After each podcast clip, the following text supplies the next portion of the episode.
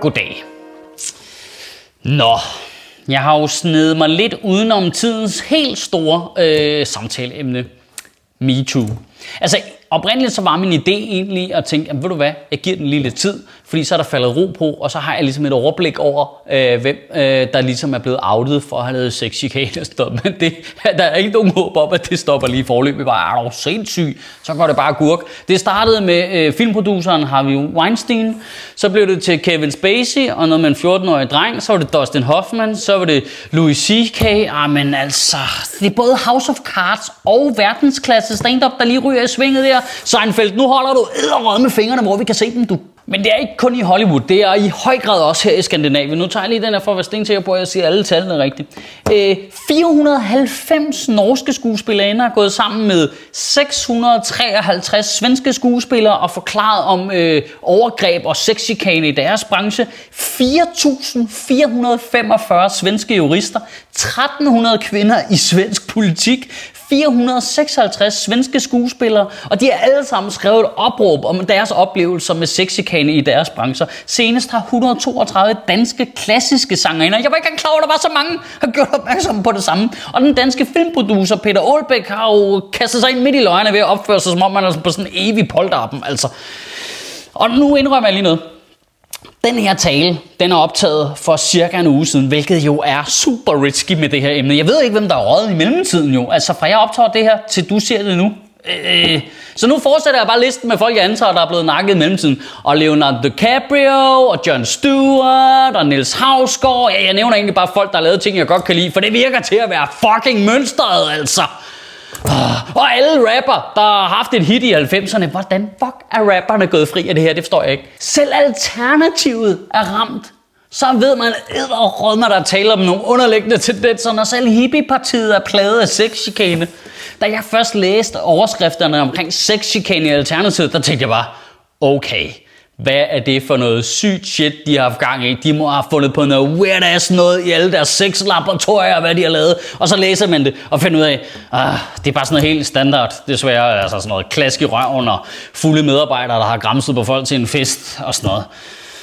Ja, det er ikke specielt alternativ sexikane, hvis jeg skal være helt ærlig. Det, det, det er jo nærmest noget, man forventer for de konservative, hvor de så ikke engang opfatter det som sexikane sikkert. Det er bare sådan noget, ja, men her, der high vi altid på røven med pikken. Sådan arbejder vi. Ej, det er svært at være humoristisk omkring, var. Kan I mærke det?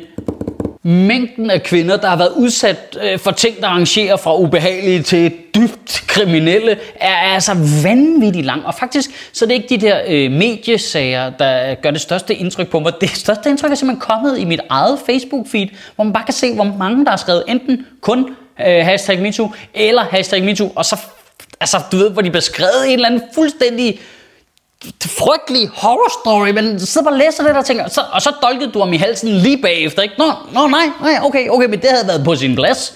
Altså, hvor groft det er, og mængden af det, det, det er virkelig kommet bag på mig. Hvis, hvis alle kvinder havde haft en pistol og havde skudt mænd, der havde forulæmpet den, så havde vi jo kun været halvdelen tilbage eller sådan noget. Omfanget af alvorlige krænkelser altså virkelig øh, rystet mig lidt, synes jeg, hvis jeg skal være sådan helt ærlig. Jeg synes, jeg er meget god til at sortere ligesom i, hvornår nogen blev krænket over noget, der var ment relativt uskyldigt, og hvornår er det altså meget voldsomt grænseoverskridende borderline kriminelt. Og det, det er de alvorlige tilfælde, vi snakker om. Okay, der er mange af dem, mand. Når man sidder og læser. Det, øh, det, det er virkelig det. Og prøv, jeg ved godt, at vi mænd har en tendens til at vil, ligesom vil udfordre hver enkelt episode, eller udfordre omfanget, eller gøre opmærksom på krænkelser, vi selv har oplevet, eller du ved, gøre opmærksom på, at det ikke er os selv, der krænker, og alt det der. Men jeg tror måske efterhånden ligesom, at tiden er kommet til, at man bare sætter sig ned og bare, bare lige lytter lidt. Bare lad kvinder fortælle, hvad de oplever. Bare lyt til det. Bare lige tag det ind.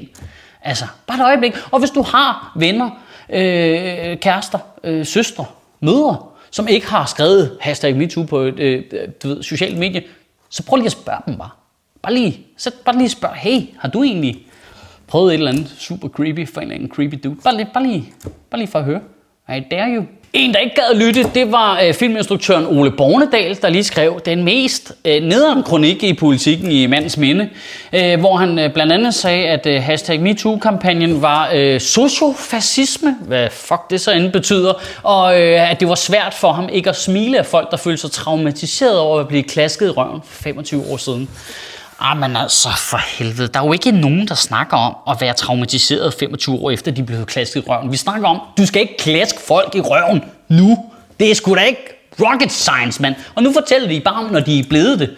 De eneste mennesker, der er traumatiseret 25 år efter, er folk, der har set din fucking lorte tv-serie 1864, hvor det på en eller anden måde skal være en persondefinerende oplevelse at se nogen voldtage en ko. Hvad er der galt med dig, mand? Der er altså noget lidt vildt i, hvordan der overhovedet kan opstå en debat ud af det. Hvad, hvad er debatten? Jeg forstår det simpelthen ikke.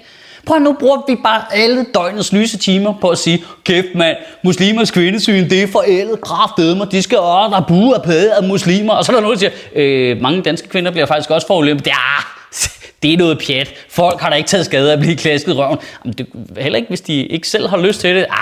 Ah, det er jo ikke rigtige mennesker. Deres holdning tæller slet ikke. I ugen, der kommer, der kan jeg godt lige tænke mig at tale bare lige til halvdelen af dem, der kigger med. Eller, nu har jeg været inde og kigge i dataen. 73 procent af jer, der kigger med, som er mænd i ugen, der kommer, som mand, der synes jeg bare lige, øh, bare lige, prøv lige at sætte dig ned, bare lige et øjeblik, bare lige tænk over. Er vi ikke enige om, at i alle interaktioner mellem mennesker, der er accept altafgørende? Altså, du skal ikke øh, tvinges af samfundet til at gøre noget, du grundlæggende ikke accepterer. Du skal ikke tvinges øh, til at gøre noget på din arbejdsplads, som du helt grundlæggende ikke accepterer. Du ved, øh, venner skal ikke udsætte deres venner for ting, de ikke kan lide eller ikke vil være med til. Så selv, selv dyr, vi er alle sammen for helvede der er enige om, at du skal ikke gøre noget ved et dyr, det helt åbenlyst synes er ubehageligt. Det, det, kan vi ikke, det skal man ikke gøre. Men hvordan helvede kan det så være et problem, at mænd gør ting ved kvinder, de ikke accepterer. Det, altså, hvor, øh, det, ja, altså, jeg, jeg, jeg, jeg, jeg, hvor, hvorfor er det et problem? Det forstår jeg simpelthen ikke. Kan du have en rigtig god uge og bevare min bare røv? Ej, ja, så er der også bare noget super uretfærdigt i det der med, så, så, så er der nogle af de der, der bliver anklaget. Altså Kevin Spacey, som prøver ligesom at være nogle i situationen taget betragtning nogle, nogle stand-up good guys, og bare tager hittet lige i ansigtet. Bare lige, okay, indrømmerne, det må ikke kræfte mig undskyld, jeg er ked af det, jeg lægger mig fladt ned. Men de bliver bare straffet meget hårdere, end dem, der lyver og benægter. Altså, Kevin Spacey tager hittet lige i ansigtet, alt stopper bare. Trump benægter, kør videre. Sjøtministeriet lever af dine donationer. På tier.dk kan du oprette et donationsabonnement, hvor du giver lige præcis det beløb, du har lyst til. Og så kan vi lave flere interviews på Nørrebro Teater, flere taler, sende Sofie Flygt mere på gaden. Og oh, hvis ikke du gør det, så er du en big show.